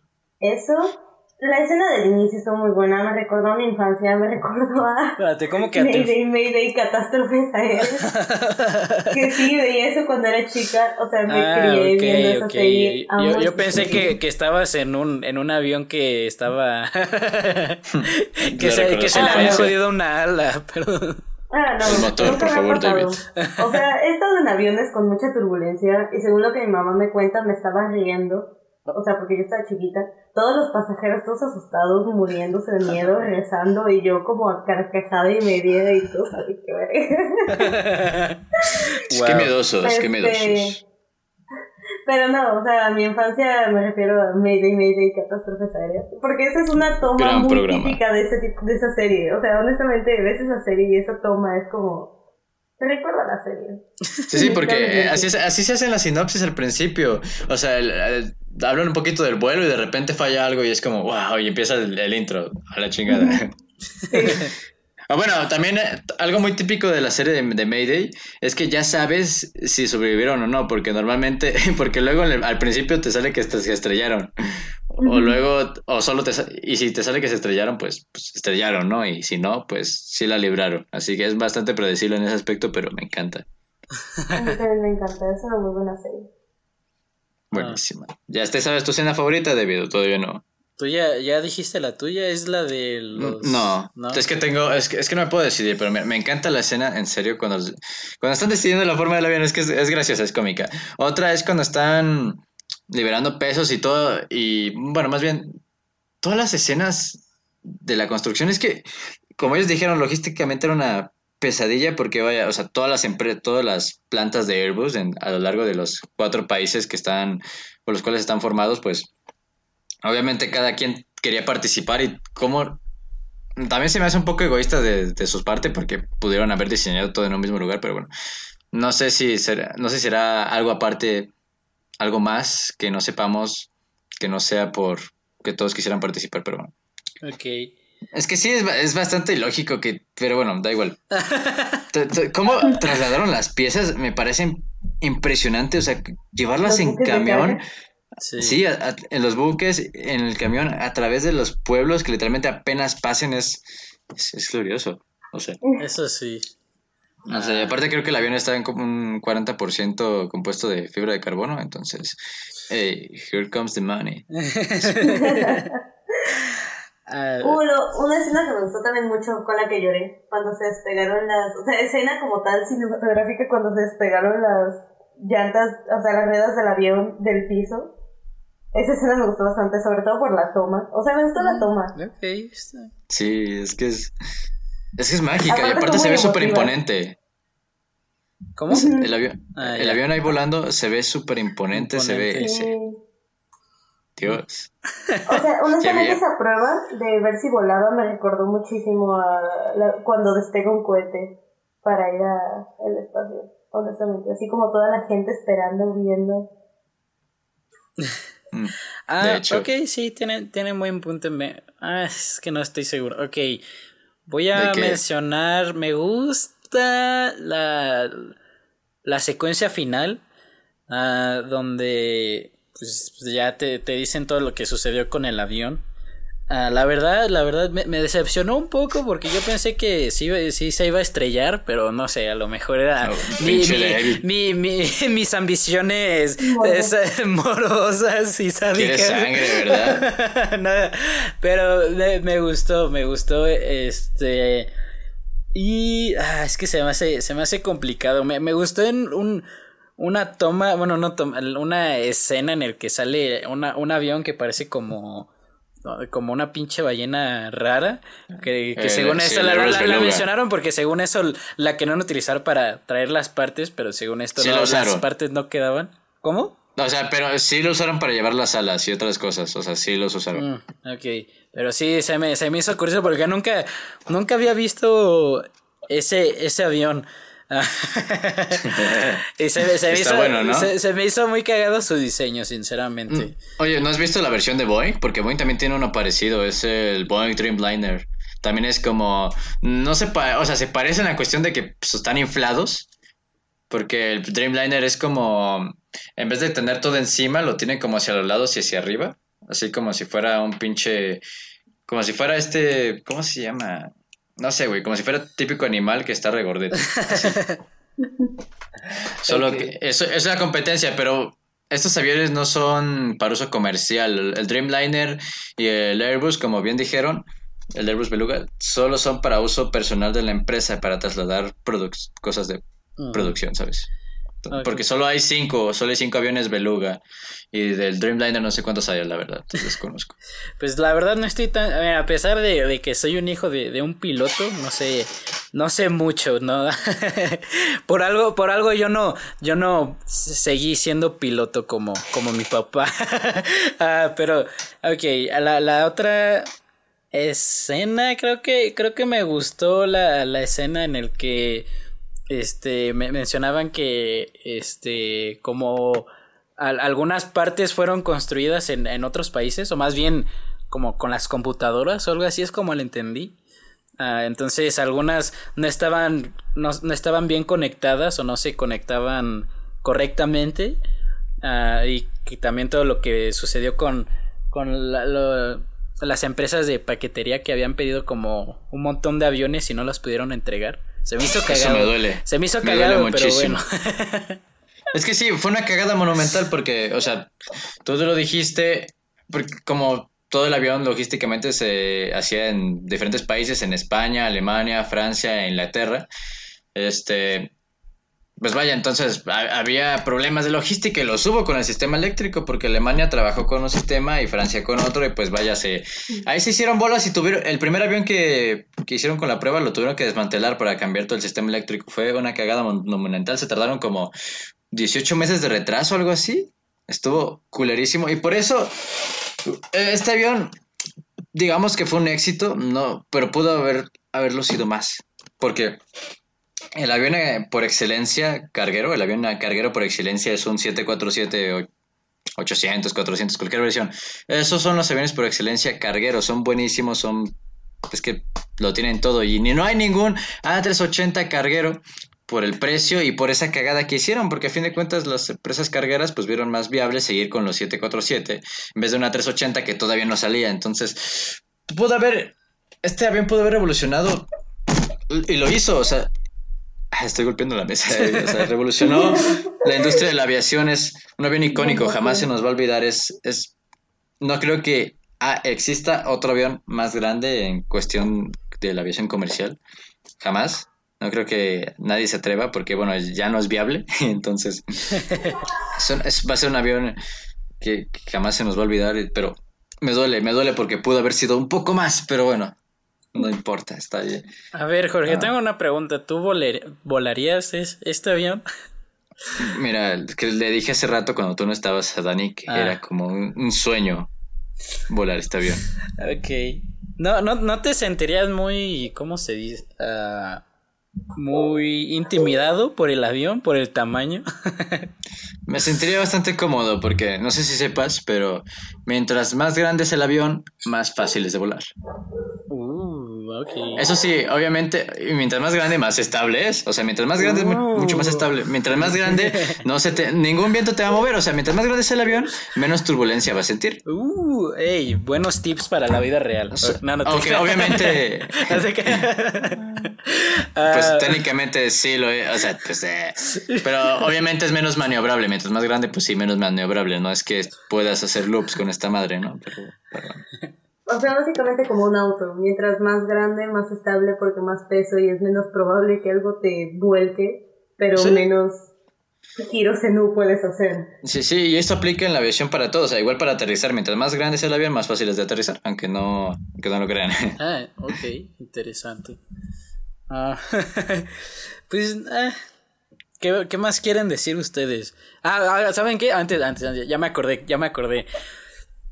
Que e, este documental tiene bastante CGI y a comparación de varios documentales que utilizan CGI, este lo implementa bastante bien. Ah, o sea, a, veces a, lo mejor y, y duda si es como es, es este el montaje real, ah, pero ya obviamente después te das cuenta que no puede ser real. Ah, pero el CGI está, está bastante bueno porque quiero mencionar esto porque si hay, hay varios documentales que he visto que, tienen ah, animación en, computadora, pero y alguno de ah, no no no es que es que algunos se ven se ven terribles o sea se ven se ven pésimos la verdad y tengo que admitir este este lo, lo hicieron bien, le, le, pusieron empeño como con el avión, ¿no? Entonces, ¿eh? bien, bien hecho. Ah, pero sí, ya de, mi parte, pues ya no, no, no, creo que tenga más que decir. a ¿Ustedes? Yo sí, bueno, quería hacer una corrección, porque hace rato dije que el Dreamliner es la competencia del Beluga. Me equivoqué. No se llama, no se llama Dreamliner, se llama Dreamlifter. Para, para todos los pilotos o que, Sí, sí, o sea, porque lo voy a... No, no quiero aquí estar mal informando, no quiero estar dando pena, porque el, el 787 Dreamliner es otro avión, es otro. Y también, también de Boeing, también es de Boeing. ok. ¿Qué es el nombre? Oh, Dreamlifter. Sí, de hecho, si quieren les mando... Aquí les puedo mandar una foto de del avión para que vean que pues, es como regordete está bueno, está bueno. Pero mm. no sé, es que no sé qué más decir. David, adivina que... ¿Qué pasó? Este, estoy segura de haber viajado en un avión como los que vimos ahorita. ¿En serio? O sea, de la aerolínea de Lufthansa, un... Ah, un A380. Este, A380. Ah, ¿en serio? ¿Y qué tal? ¿Qué tal está? Sí, sí está, sí está igual de fancy. O sea, nada más, ah. o sea, es ubicado nada más. Lo, lo único por lo que sé que es uno de esos es porque había como una manera de subir y la gente podía entrar desde arriba y desde abajo que había custoditas para que las azafatas pudieran Pero, o sea, es lo mismo. O sea, pero me gustó, o sea, Además, me gustan los aviones grandes porque ver las alas es como, wow. como, como el vato del. Sí, o sea, cuando el, copiloto, ¿no? como, me identifico contigo. Porque, o sea, yo siempre que viajo en avión me gusta ir en la ventanilla para ver las alas. O sea, no sé, o sea, se ve como súper genial. Y me gusta sobre todo cuando vamos como por turbulencia o que pasa por nubes, es como, wow, qué bonito. Ok, sí. Pero, o sea, de los aviones grandes, las alas me encanta verlas. O sea, es como bello. Es que son muy imponentes. Es una obra de ingeniería tremenda. no sé. Ah, pues no sé, yo solamente he estado en los aviones en el que Ah, tus rodillas pegan bien cabrón con el acento del... ¿Qué aerolíneas? de, del que está enfrente, entonces no puedo decir... No, eh, nada, nada que ver, David. Eh, las aerolíneas no deciden la densidad de los asientos. Digo, perdón, las empresas, las, las fabricadoras. Las aerolíneas deciden la densidad, o sea, tienen como un límite reglamentario. Y obviamente aerolíneas como Volaris, Viva Aerobús, Interjet dicen, ponle los asientos que le quepan, güey, y más. Y por eso es que estás, es que estás incómodo. Pero de, de fábrica vienen, vienen más espaciosos, realmente, ¿sabes? Entonces. O sea, Lufthansa es muy chido para viajar porque tienes un montón de espacios como ah, no me acuerdo en qué más he viajado, o sea... Bueno, es que seguramente te pagas la clase... Es que si te pagas la clase más barata, la turista, pues igual estás un poquito más apretado. No, te prometo que siempre vas a la turista. O sea, ¿cómo, ¿Cómo crees? O sea, si de por sí busca el precio de un boleto a Alemania en turista. O sea, está. Ah, no me quiero asustar. Está súper intenso el precio y crees que vamos a comprar algo aparte de turista.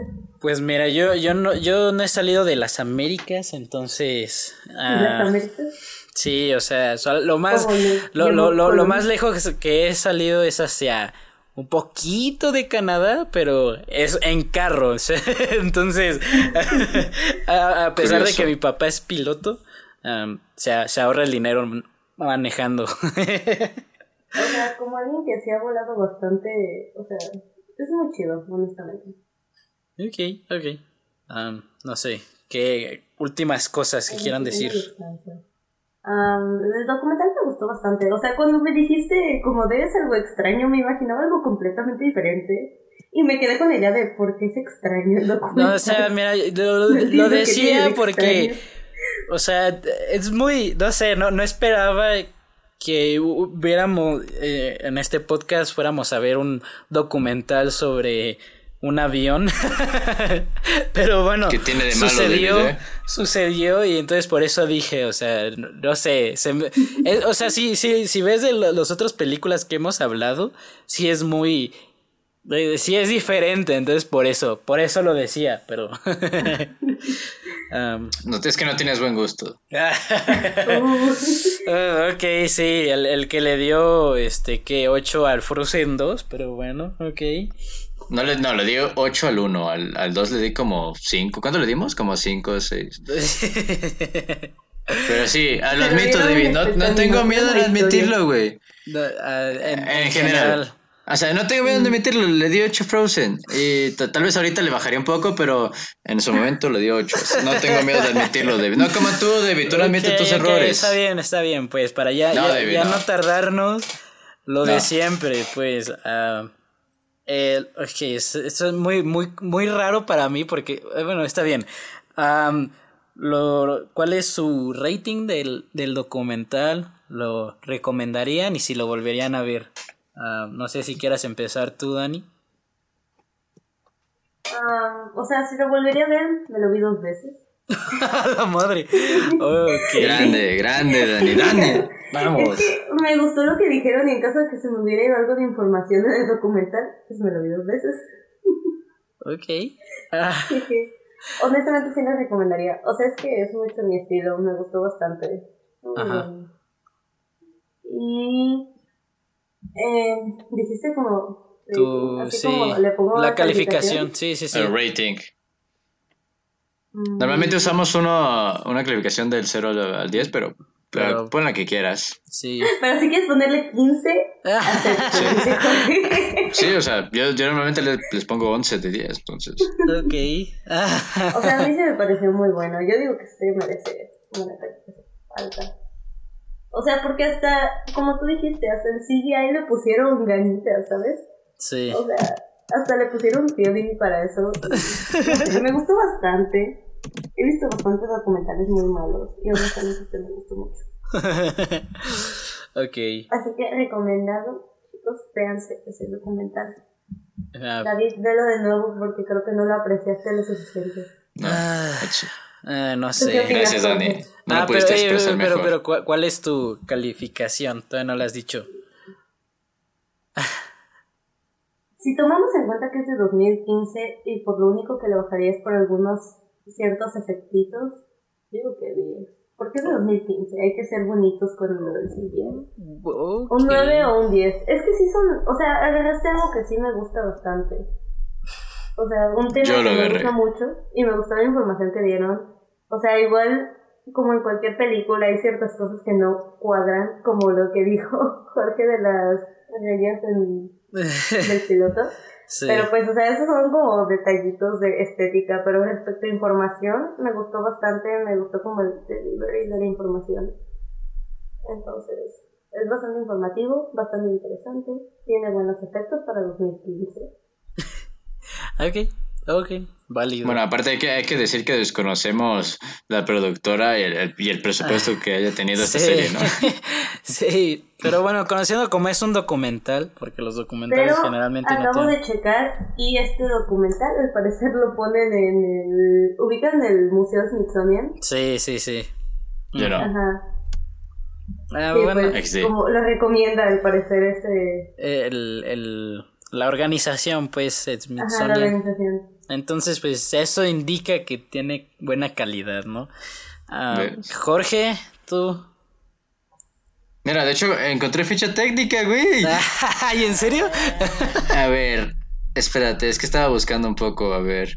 El director de esta cosa se llama, yo no sé cómo pronunciarlo, Johanna Wolford Gibbon. Así se llama. Año 2014 me sale. Ok. Y es todo. ok. Está, bueno, pues. esto, esto es lo que me sale de la ficha técnica, bien. Ah, bueno, también me sale que es de Reino Unido el documental, no sé, entonces. Mm. Ah, no, mira. Tal, tal vez me quedado un poco corto, yo creo que me quería expresar más, pero. No sé, es que hay tantas cosas al de este documental. Sí lo volvería a ver, de hecho lo planeo ver otra vez. este, es que me encanta, es que me encanta este avión, me fascina, ¿no? No me atrevo a decir que sea. Es que voy a ser un fanboy, no, no puedo hablar seriamente aquí, o sea, la verdad, me encanta este avión. Lo adoro, me encanta cómo es que igual a mí me gustan mucho los documentales y si combinamos todo esto, pues obtienes una maravilla para mí, para mi consideración. Me duele también, porque me duele. En el documental lo pinta muy bonito de que, ah, sí, pues llevas más personas y ganan más las, las, las aerolíneas. Realmente no es así, no es tan bonito todo. El avión dejará de producirse, la versión carguera falló totalmente y estaban planeando sacar un nuevo avión, eh, una versión mejorada, porque no sé si han visto que Airbus está sacando una versión mejorada de sus aviones, del A319 Neo, A320 Neo, A350 Neo, pues iban a sacar un A380 Plus o Neo. Lo cancelaron porque no hubo apoyo y pues sí, el mundo ya no necesita super jumbos. es, es triste, pero me quedo con esto, es todo lo que todo lo que es que es todo lo que está relacionado a este avión, todas las adversidades, eh, la situación en la que está la empresa, es que este avión representa el auge, de, la, ascensión de Airbus en el, en el mercado aeronáutico, cómo arriesgaron todo, se arriesgaron el pellejo, o sea, yo la verdad, yo me hubiera rendido, yo, yo, no podría, después de que Boeing, porque Boeing dominaba la industria, o sea, la industria no se movía y Boeing seguía al revés, o sea, Boeing hablaba y, y todos hacían caso. Y Boeing admitió con sus declaraciones que el mundo ya no necesitaba más Super Jumbo. O sea, ¿cómo tú sigues adelante después de esas declaraciones? Lo hicieron. Es, tal, vez, tal vez incluso podríamos decir que fue un acto egoísta, porque pudo haber salido mal, pero salió perfectamente y ahora Airbus es, una, es un icono. A muchos pilotos, más de la más, más, más, más grandes, más como nuestros papás, porque, porque también le pregunté a mi papá que si es de Boeing o si es de Airbus. Mi papá es de Boeing. Entonces, tal vez para si algún alguna, algún amante de la aviación como yo tal vez me quiera matar, porque, pero yo estoy del lado de Airbus. Ok, ajá. Lo dudo. Y pues, ah, bueno. mira, ya. Ah, ¿Qué dudas? ¿Qué dudas? ah, pues no, no creo. Bueno, no, ¿sabes qué? No voy, a, no voy a mencionar nada. Ya, sigue, sigue, sigue. Eh, eh, puede haber fans muy tóxicos. eh. Mira, ya sabes a dónde va todo esto. Le voy a poner un 10. Un 10, ok. Un 10 de, un 10 de 1, güey. ok. Curioso, Sí lo, curioso. sí lo volvería a ver. No sé cuántas veces lo planeo ver de nuevo, pero, pero de hecho es, es que hay más documentales sobre este avión, entonces tal vez después me vaya a, a más de ellos, porque pues igual. Pero si tienen algo más que ofrecer, hay, de hecho hay como, hay un documental que tiene tres capítulos de 40 minutos sobre solo este avión, entonces.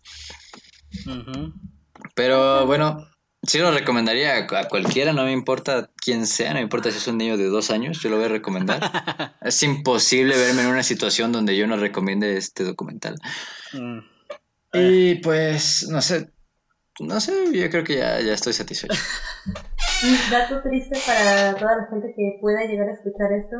eh, la producción del Airbus A180 se para en 2021. Ya no van a hacer más después de 2021. ¿Por qué, ¿Por qué lo tuviste que mencionar? Sí, ok, el mundo no necesita más Porque es un dato informativo. Digo, a mí no me afecta tanto porque yo nunca me he subido a uno, entonces... Ah, pero bueno, ok. Dato, dato informativo, supongo. Dato informativo Ah. curioso.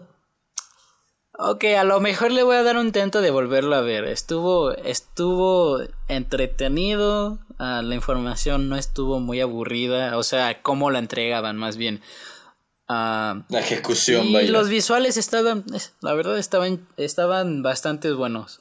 Ah, lo recomiendo. Eh, esta es una situación extraña porque, ah, no sé, si te gustan los documentales, probablemente te, te pueda gustar esto. Si eres fan de los aviones o eres piloto o, o algo, algo por el estilo, pues date, lo más probable es que sí te va a gustar esto. ah, para un, un género, eh, para un público más general, ah, a lo mejor dale un intento. Digo, te podrá entretener. Ten en cuenta que sigue siendo un documental, pero de todos los documentales que existen, mínimo este exceden varios aspe- aspectos, entonces lo, lo hacen bien, lo hacen bien, la verdad. Ah, hay muy pocas fallas, ah, si es que se puede nombrar alguna eh, que no sean como aspectos visuales ah, o cosas pequeñas, digamos. Eh, no, es que no estoy seguro si recomendarlo en sí para... Solamente voy a decir, de- denle, denle un intento. A lo mejor te guste. No Ah, como a ti. y mi rating. Uf. Ustedes le dieron un- un- una calificación muy alta que cu- eh, cualquier calificación que le dé ah, no va a ser. Te vale madre, David. Ah. Estaba. Mira, sinceramente estaba pensando ponerle un 8. Pero, Chingas a cuan- tu madre. pero cuando consideras todo lo que hablamos ahorita, siento que mere- merece un. merece un 9, está bien. Merece un 9. Am, Presión social funcionó. sí, supongo que Como sí. siempre. A pesar de que no estaba, sinceramente no estaba muy interesado y sigo sin estar totalmente interesado en este rollo todavía, pero ok, está bien, es eh, eh, está bueno para lo que es realmente, entonces. Qué perdedor eres, David.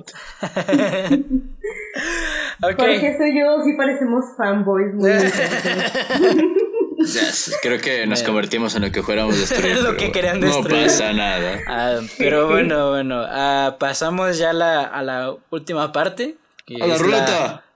Ay, ¿qué quieres? Oye, ¿a quién le toca? ¿Te toca a, ti, o me toca a, mí? A ti te toca, a ti te ah, toca. Bien. Okay. perfecto. Sí, ah, toca la ruleta, que pues es para decidir cuál película aquí, aquí vamos a ver ahora. Entonces, dime cuál película vas a, vas a meter ahora, Jorge. Por supuesto, nada más espérame tantito, un segundito. Aquí la tengo. ¿No te sabes el nombre de tu película? No, no me la sé, David. Okay. se llama Olvidado. Es una película que está en Netflix. Olvidado, ok. Sí.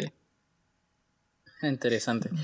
Ah, bueno, entonces para recapitular las películas que están en la ruleta, pues acabamos de agregar, Olvidado, es Godzilla 1952 y Shin Godzilla, que es en uno solo. Es Sweeney Todd, La Casa de Jack, El Lobo de Wall Street, The Rocky Horror Picture Show, Whisky Romeo Zulu. Grande, grande. Fantástico Señor Zorro, Midsommar y Citizen Kane. Entonces, pues veamos. Uh, veamos cuál toca para la siguiente semana. Cruza los dedos. Um, ¿Qué? A ver, veamos qué, qué toca ahora. Ah, ok, interesante. Tocó. ¿Qué tocó? Tocó Sweeney Todd. Eh, es buena película que tú pusiste, ¿por qué? ¿Por qué haces, ese, ¿por qué haces ese sonido? Okay. Eh, no sé, es la, la puso Ángela. Yo no. Uh, yo quería que uh, saliera. Lo pusiste tú. Ángela no está aquí. Tú la pusiste. Bueno, parece que yo también caigo en la presión social. ok, entonces para los que sepan, el siguiente episodio vamos a hablar de Sweeney Todd para que... Oye, sí es cierto, ahorita que me estoy acordando, no, no mencionamos en ningún momento spoiler alert. No sé si, no sé si, no sé si merece un spoiler alert porque es un documental. Uh, o bueno, sea, sí, porque, por ejemplo... o sea, porque un documental, no sé, no sé si un documental se pueda spoilear realmente? Sí, sí, pues claro que sí. Ah, Cualquier cosa audiovisual se puede spoilear, amigo. Ah, no estoy seguro de eso, pero bueno, está bien. I mean, o sea... si nos quieren si nos quieren acompañar eh, hablando de, de Sunitos la siguiente eh, episodio el siguiente episodio pues uh, ya saben cuál película vamos a hablar no, mejor yo, yo paso David y pues bueno, uh, para terminar, uh, quiero que pues Dani menciona tu, tu Twitter, todo, todo, todo tu trabajo que, que, has estado haciendo ahí subiendo. Tus, redes sociales también. Sí. Mi. Sí. Menciona este... Ajá. ¿Vale? No, no, no, tú, dale, dale, dale. Ah, sí, este, pues mi Twitter es arroba witchdane. Oh, sí. Va a estar aquí abajo en la descripción. Sí. Sube, sube, sube dibujos mayormente todos los días, ¿no? sí, este mes estar subiendo dibujos todos los días. Ok, sí, sí, van, a, van a estar en, en, en, todas las descripciones, en, en YouTube, en, en Spotify, iTunes, donde lo escuchen, ahí van a estar para que le den una seguida, la verdad. Espera, hay descripción en, en Spotify. Sí. Neta. este, entonces para que le den, le den una seguida a nuestra querida amiga Dani, que la verdad sus dibujos están, son bastante buenos. Pero bueno, ah, este, ya para terminar, eh, si les ha gustado pues, todo este contenido, como siempre, denle a la suscripción o al follow. y gracias por escuchar hasta, hasta aquí. Si es que, si es que llegaron a, llegaste a escuchar aquí y pues uh, nuestras redes sociales van a estar en la descripción. Y pues Jorge, el, el outro, por oh, favor. Si tienen, güey, si tienen descripción, no mames, qué pedo. Apenas te diste cuenta, güey. Pues yo no escucho muchos podcasts aparte del nuestro en, Spotify, Spotify, como le quieran decir, no me importa. Ok, está bien, pues. Pues nada, como siempre, un placer estar aquí y hasta la próxima. Ah, nos vemos, gracias. Goodbye.